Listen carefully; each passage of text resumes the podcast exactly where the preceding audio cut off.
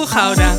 Welkom bij Oog voor Gouda, de podcast van ChristenUnie Gouda. Gesprekken met mensen van deze partij over hun ambities, hun dromen, geloof en natuurlijk over de politiek.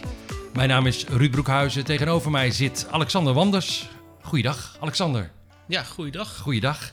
Nummer 7 op de kieslijst voor de komende gemeenteraadsverkiezingen. 29 jaar, eh, vol ambitie volgens mij nog, vol energie. Ja, we zitten op een bijzondere plek eigenlijk. Ik nodig me uit bij mensen thuis, maar ineens kreeg ik van jou van de week een appje.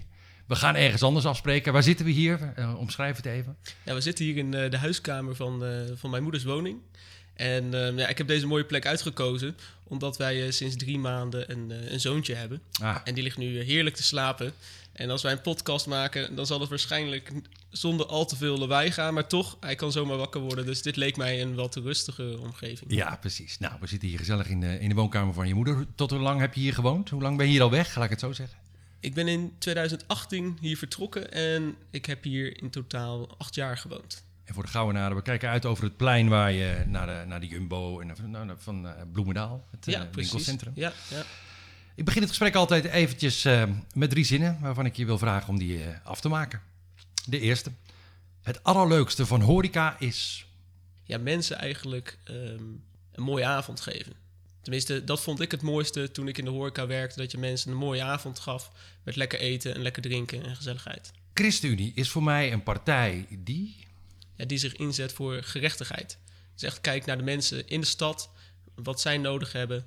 Uh, en daar integere politiek tegenover zet. Mooi omschreven. Mijn Chileense temperament merk je het meest als? Als de muziek aangaat. Tenminste, ah. muziek met uh, wat ritme. Dan krijg ik toch een gauw kippenvel en dan uh, komt dat temperament wel omhoog. Ja, want je bent geboren en getogen Gouwenaar. Maar Chileens bloed door de aderen. vanaf welke tak? Waar, waar, waar, waar, begon dat bloed? Ja, mijn moeder komt uit Chili, dus de, die kant van de familie. En ja, vandaar komt het eigenlijk uh, vandaan. En hoezo hier gekomen in Nederland? Je moeder dan, in ieder geval? Ja, ja nee, toen de tijd uh, onder de dictatuur van uh, Pinochet in de jaren zeventig... toen uh, is mijn moeder samen met haar vader en moeder en haar zus naar Nederland toegekomen.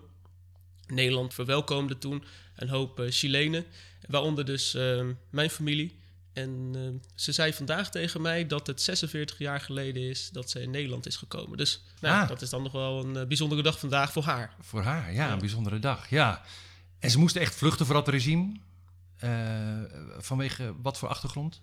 Ja, dat kwam omdat mijn opa in de politiek zat. Mhm. En die zat in de partij die niet aan de macht was. Tenminste, Pinochet die was van een bepaalde stroming.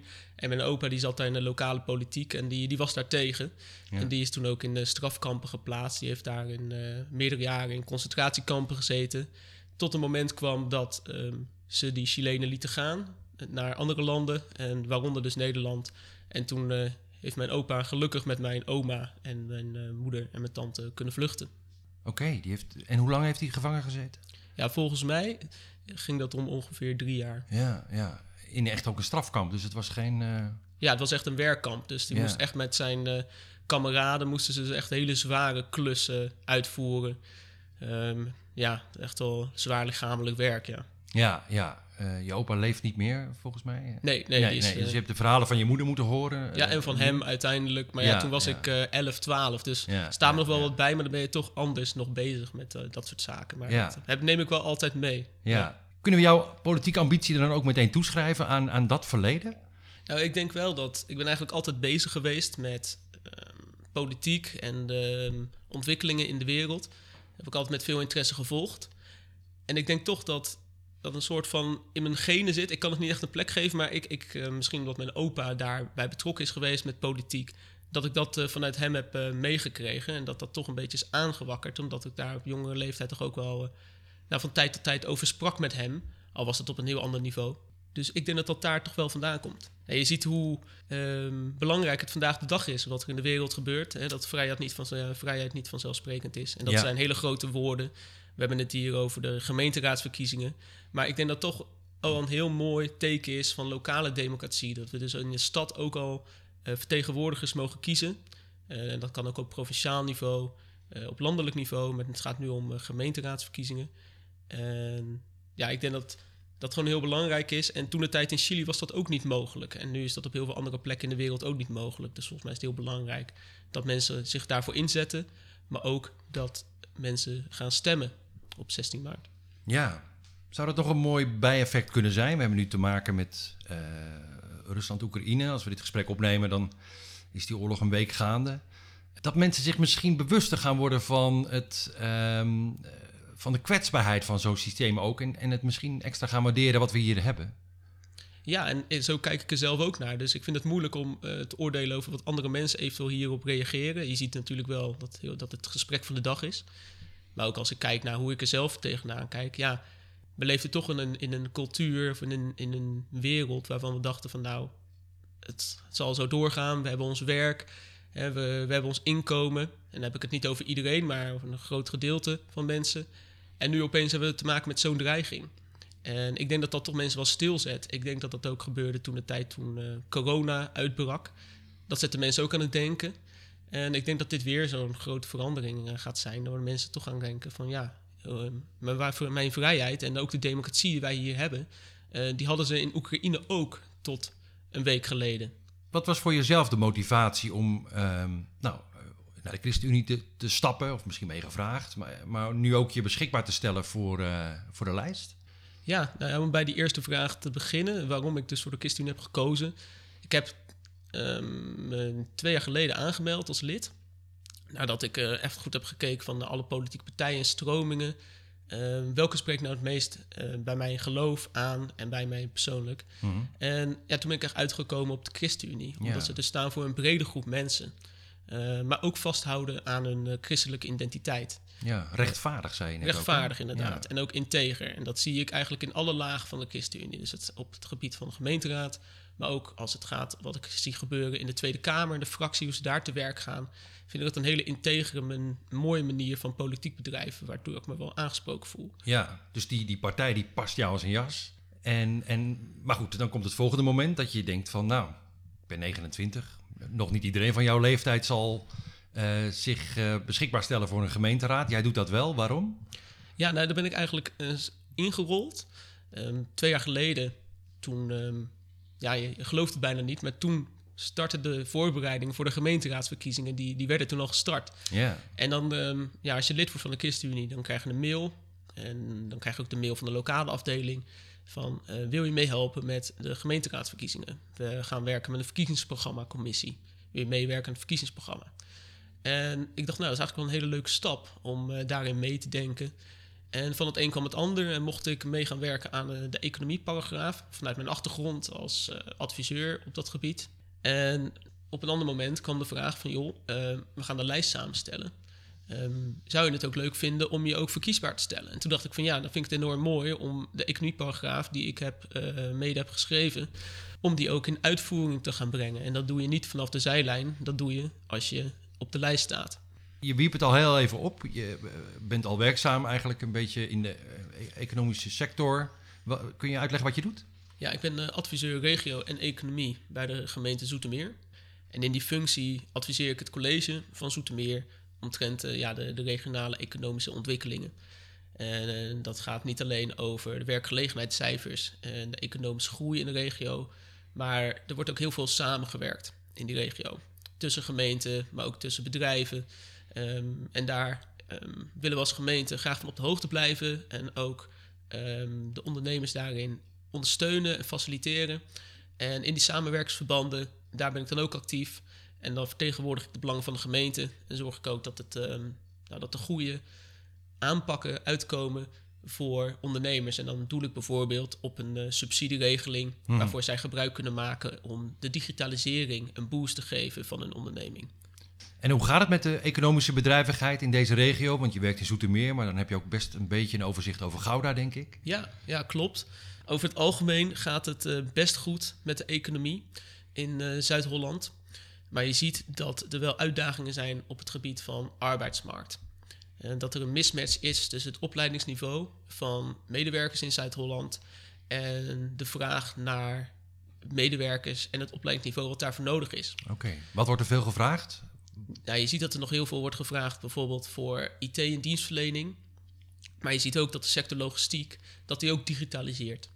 En waar er nu heel veel uh, mensen oren pikken, gaat dat in de toekomst gebeuren door uh, robots. Of sterker nog, dat gebeurt al. Er staan al hypermoderne logistieke centra in Zuid-Holland. Ja, vrachtwagens rijden over tien jaar misschien allemaal zonder chauffeur.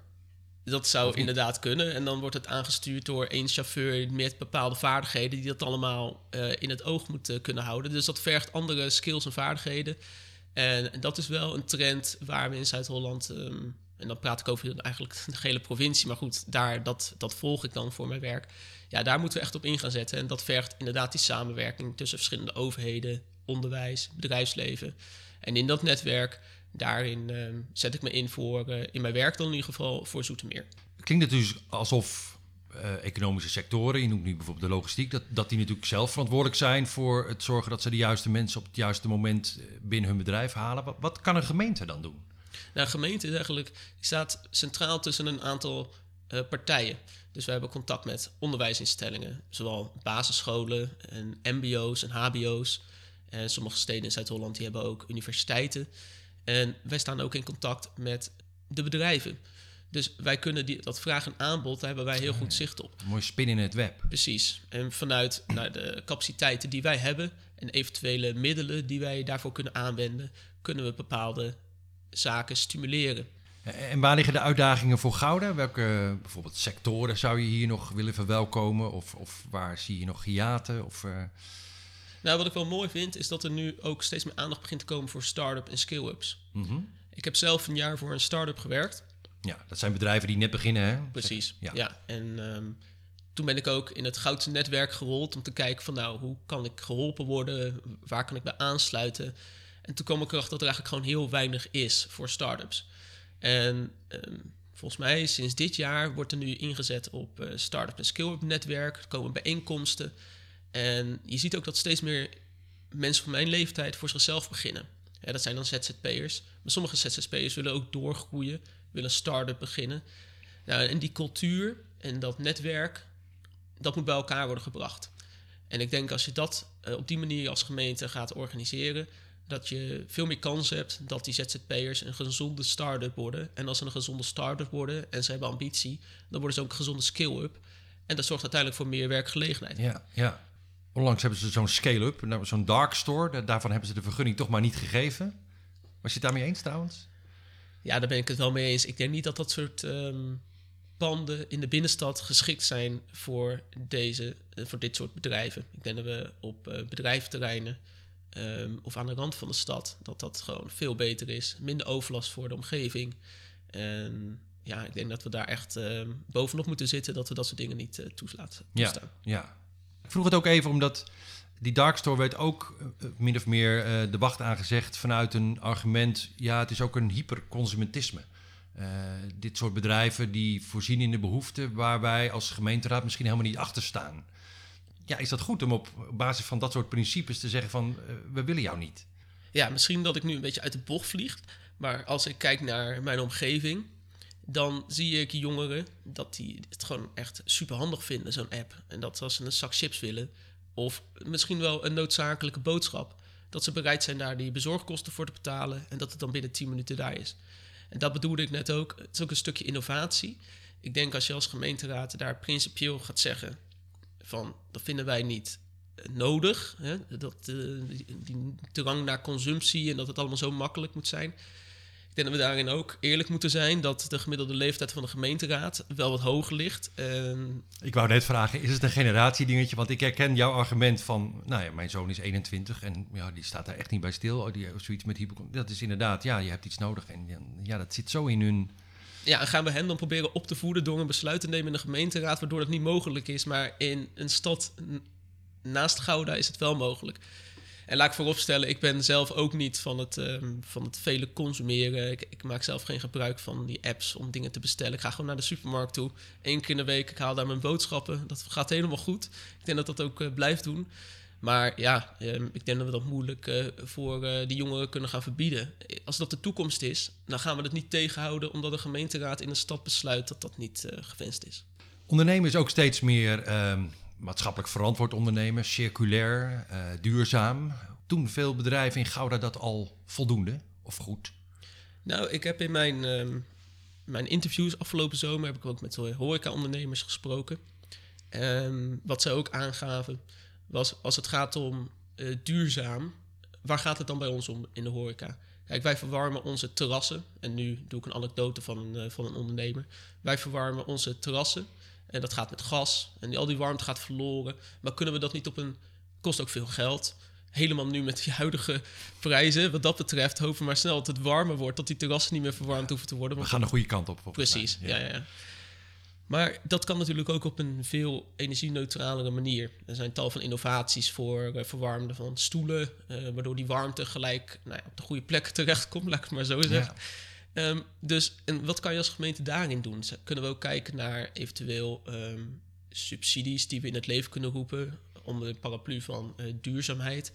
Om ook op dat niveau die ondernemers in de uitvoering op de werkvloer, dat we daar aanpassingen kunnen doen, waardoor het duurzamer wordt.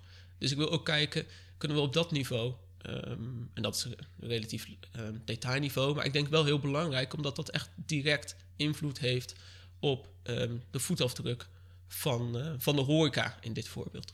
Ja, ja, goed, dit is detail. Of dat het nu over kleine kussentjes gaat op een horecastoel of om zonnepanelen op een groot bedrijf. Daar zit het denk ik allemaal tussenin. Maar dan vind je dus wel degelijk een verantwoordelijkheid van de politiek ook om uh, naar die ondernemers toe te gaan en, en te zeggen van jongens, er moet een stapje bij. Nou, ik denk dat je het aantrekkelijk moet maken. Hmm. Dus ik denk niet dat we daar naar de ondernemers toe kunnen van, nou, dit moet gebeuren. We willen dat allemaal um, energie-neutraal gebeurt, dat verwarmen van die terrassen. Maar je moet het aantrekkelijk maken, waardoor je het verleiden. Verleiden, inderdaad. Faciliteren, ondersteunen, de randvoorwaarden bieden. Ik denk dat daarin de, de oplossingen zitten. Ja. Om het op die manier uh, vorm te geven. Ja. Als ik bij de mensen thuis kom, of als ik bij de mensen thuis kom uh, in het huis van hun moeder. Dan vraag ik altijd even of ze een voorwerp bij zich hebben. Nou, waarschijnlijk omdat we net van locatie zijn geswitcht, ben je het voorwerp vergeten. Maar je had wel degelijk iets in je hoofd wat je uh, hier graag wilde laten zien. Ehm, het gaat over een boekje. Ja, klopt, ja. Ja, dat is best persoonlijk. Ik heb er ook even over na zitten denken of ik dat ga delen, maar dat, dat wil ik wel. Um, ehm, 15 oktober is mijn vader overleden is uh, treurig, helaas. Hij was anderhalf jaar lang ziek, hij had kanker. Hmm. En hij is nou ja, 15 oktober overleden. Um, en vlak voordat hij overleed, toen um, heeft hij mij een boekje gegeven. En dat staat in Vaders voor Vaders. Eigenlijk een heel simpel boekje met twee honden op de voorgrond. Een, een grote, een beetje een, een, boze oude hond en een, een jonge hond. Oké. En in dat boek staan eigenlijk allemaal anekdotes over um, ja, vaders die dingen meegeven aan hun zoons. Ja, die ook vader bent, zijn geworden. Ja, want je bent net vader geworden, maar je bent vader geworden nog voor of nadat je vader overleed? Ja, helaas. Uh, nadat uh, mijn vader uh, overleed. Ah, die, die, heeft het net niet mee kunnen maken. Ja, hebben een zoontje gekregen en daar gaat super goed mee. Die is gezond. Hmm. Maar helaas, ja, die, die gaat zijn opa nooit meer zien. Um, maar dat boekje, ja, dat is nu momenteel wel voor mij dierbaar. En um, ja, daar, daar, staan wijsheden in die je straks toch aan je zoon mee kunt geven, zodat, zodat opa er toch nog een beetje is. Ja, en ook dingen waarvan je troost kan halen van dingen die je vader tegen jou zou zeggen over, weet ik veel, zoveel jaar. Uh, die staan er ook in. Ik heb, toen ik hem kreeg, heb ik er snel doorheen gebladerd. En toen heb ik hem dicht gedaan. En hij staat nu uh, in de huiskamer. En ik uh, ben er nog niet aan toe om daarin te kijken. Dat is, vind ik toch wel uh, moeilijk. Ja? Om, confronterend eigenlijk. Maar aan de andere kant kijk ik er ook enorm naar uit om het te openen. Maar ik bewaar dat moment nog. Ja, oh, en dan kijk je uit om die wijsheden weer door te geven, bedoel je eigenlijk? Of, of ja, maar ook eigenlijk eerst om zelf van te genieten. Ja. En uh, ja, als er een mooie bij zitten, dan uh, zal ik ze vast uh, doorgeven. Ja, ja. Wat had je voor vader? Ja, een hele bijzondere vader. Die het beste voor had met zijn kinderen. En enorm liefdevol, maar die het zelf ook moeilijk had in het leven. Hmm. Um, die te maken had met um, depressie voor een hele lange tijd. En vaak tussen twee werelden leefde van ik wil blijven leven of ik, het is mij eigenlijk te veel deze wereld. Hmm. En ja, dat was best moeilijk, ook voor mij. Maar uiteindelijk ja, is het zo gelopen en ja, is hij helaas niet meer onder ons. Maar ik hoop wel dat hij, dat hij rust heeft gevonden. Dat, um, ja, en mooi dat je zo'n boekje nog hebt als, uh, als mooi aandenken. Ja. Je hebt een passie voor de horeca, vertelde je mij al even toen ik je vooraf uh, sprak. Eh, je zei net al, ik heb in de horeca gewerkt. Gouwenaar onder elkaar. Waar heb je gewerkt? Ja, bij Grand Café Centraal. Ah. En ook nog bij uh, Ratatouille op de markt. Mm En je werkt in de bediening? ja, we begonnen in de afwas. Hè. Daar, Ja, daar begint het. Hè. Daar leer je het echte harde werken. En ehm, ik ben altijd blij dat ik daar ben gestart. En dat ik toen eh, kon doorstoten naar de bediening. Want ehm, ja, als je eenmaal in de afwas hebt gestaan, dan stelt de bediening niks meer voor. Nee, dat is een makkie dan. Ja. Nou ja, in de afwas moet je aardig eh, beunen. En eh tuurlijk, Ja. in de bediening worden andere dingen gevraagd. Maar dan, eh, dan weet je wel eh, wat werk is. Ja, ja. De, de mensen een mooie avond bezorgen, dat zei je net al. Dat vind je het mooiste aan de horeca. Waarom specifiek eh, die horeca? Wat, wat, is daar, wat maakt dat zo bijzonder? Ja, ik, vind, eh, ik heb wel een passie voor, voor eten en voor drinken. Eh, Ik vind het leuk om ermee bezig te zijn. En eh, ik vind het mooi als eh, er veel aandacht aan wordt besteed. Lekker eten, dat het er mooi uitziet. Hmm. En als je daar mensen treft die daarvoor de portemonnee willen trekken... want ja, die mensen doen dat als ze daar naartoe gaan... die die passie toch ook wel een beetje delen... dan zouden ze wel thuis eh, aardappelen met wortel en een stukje kip gaan eten Precies. ja, dan is dat heel leuk om die mensen te helpen en een mooie wijn bij, eh, bij uit te zoeken. Dus eh, ik merk alweer dat ik er helemaal warm van word. Maar Ja, ja, die tijd ja, ligt wel ja. een beetje achter me. Maar misschien ooit, hè, dat, eh, je weet niet hoe het loopt, hè, dat ik toch eh, ook ga kijken of ik dat zelf voor ogen heb, een restaurant. Maar dat, eh, op korte termijn zit dat er niet in. Ja, ja, maar wel liefhebber dus van, van, van koken en van lekkere wijnen. En eh Chileense wijnen ook. Ja, Chileense wijn ook zeker. Ja, ja, ja, ja. Wat maakt die zo bijzonder? Nou ja, ik vind ehm, meerdere wijnen zijn lekker hoor. Ik zou echt niet een reclamepraatje houden voor Chileense wijnen. Maar er is wel een bepaalde druivensoort eh, uit Chili. En die komt alleen uit Chili. Er is nog wat discussie over, maar de Carmenère, als ik me niet vergis. En eh, nou, die heb ik in Chili mogen proeven. En eh, nou, dat is toch wel echt een hele lekkere wijn. En ehm, ja, in vergelijking met een Merlot bijvoorbeeld. Of eh, die groeit ook in Chili, ook lekker. Ja. Even terug naar die horeca. Ehm, je vertelde net al, je bent voor je onderzoek en voor het schrijven van de paragraaf over de economie in het verkiezingsprogramma. Heb je met heel veel ondernemers gesproken, horeca-ondernemers ook. Die hebben natuurlijk een afschuwelijke twee jaar achter de rug. Hoe, hoe staat het ervoor met die horeca? Kunnen ze allemaal het hoofd boven water houden? Ja, ik denk dat is. ehm, de aandacht is nu meteen eigenlijk weg hè, van corona met wat er nu gebeurt eh, in Rusland en Oekraïne. Maar ja, het is nog maar een paar weken geleden eh, dat eh, alles weer open is en dat we de coronaregels achter ons hebben gelaten. Tot voor kort eigenlijk zaten die horecaondernemers nog steeds met een gesloten zaak. Dus ja, ik ken de stand van zaken niet van een aantal zaken. Maar wat ik hoorde ehm, in de wintermaanden was dat een aantal bedrijven echt op omvallen stonden. eh, toonaangevende goudse horecazaken. Dus ik denk dat dat ongewijzigd is. Dat het echt nog wel ehm, moeilijk voor ze gaat worden. En ehm, ze hebben waarschijnlijk een hoop geld geleend hè, om overeind te blijven. Of zelf hun eigen geld erin gestopt. Eigen pensioenen? Ja. Precies, dus wat doet dat op de lange termijn als je een tegenvaller ehm, krijgt als ondernemer? Dus ja, dat is eh, helaas wel echt een eh, treurige situatie. Ja, dus daar ligt wel een taak voor de komende gemeenteraad om daar de vinger aan de pols te houden. Precies, en het is wel heel moeilijk. Ik eh, vinger aan de pols houden is één ding. Ja, En kun ik je denk- ook iets doen? Ja, kun je wat doen? Denk ik. Dat zit echt in het eh, faciliteren, ondersteunen in die randvoorwaarden. Wat ik daar straks ook al eerder zei als het gaat om eh, de economie. Maar ja, groter maken van de terrassen op de markt. Ja, je ziet dat dat wel werkt. Eén, het ziet er gewoon enorm leuk uit. Gezellig. Ehm, en nou ja, als we dat kunnen volhouden, dan hebben die ondernemers nog meer ruimte om eh, gasten kwijt te kunnen. Dus ja, dat zijn wel dat zijn van die dingen, die randvoorwaarden, eh, Ja. daar we echt wel dingen in kunnen doen. Ja, dus daar moeten we voorlopig nog maar even, daar moet de gemeente voorlopig nog maar even coulant in zijn om, om dat soort dingen te regelen. Ja, nou, het zou heel mooi zijn. Volgens mij kom- komende zomer is het, eh, is het al geregeld. En ehm, nou, het zou mooi zijn als dat ook in de toekomst zo blijft, wat mij betreft. Ja, ook gewoon omdat het er gezellig uitziet. Ja, het ziet Ja. er enorm leuk uit, toch? Ja, zeker, zeker. Campagne loopt al volop, hè? We hebben nog maar eh, een dag of veertien tot aan de verkiezingen. Wat voor rol speel je in de campagne? Nou, een rol als nummer 7. Dus we hebben een eh, top 7 eh, bij de ChristenUnie. En daarmee zetten we eigenlijk dat we die top 7 die willen we zoveel mogelijk eh, inzetten voor, ehm, om zichtbaar te zijn in de stad. Ja. Dus we gaan de straat op. De afgelopen weekenden zijn we de straat op gegaan. Nou, we doen deze podcast opnemen. En dat doen we met de top 7. We maken filmpjes, persoonlijke filmpjes eh, van de top 7. Daarnaast hebben we nog, ehm, nou, ik weet het even niet snel, de rekensom, maar we hebben iets van 45 mensen op de lijst staan. Die stellen zich ook allemaal één voor één voor aan de stad via social media.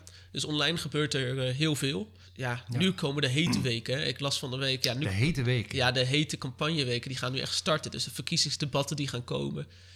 En het zou mooi zijn, ja, de coronaregels die zijn opgeheven. Dus ja, iedereen is volgens mij welkom om eh, te komen kijken en luisteren hoe dat eh, zich gaat ontvouwen in die debatten. Ga je zelf ook nog aan een debat meedoen? Of Nee, ik sta niet op de lijst om, eh, om deel Nee. te nemen aan een debat. Nee, maar ik ben wel van plan om eh, zeker een paar bij te wonen.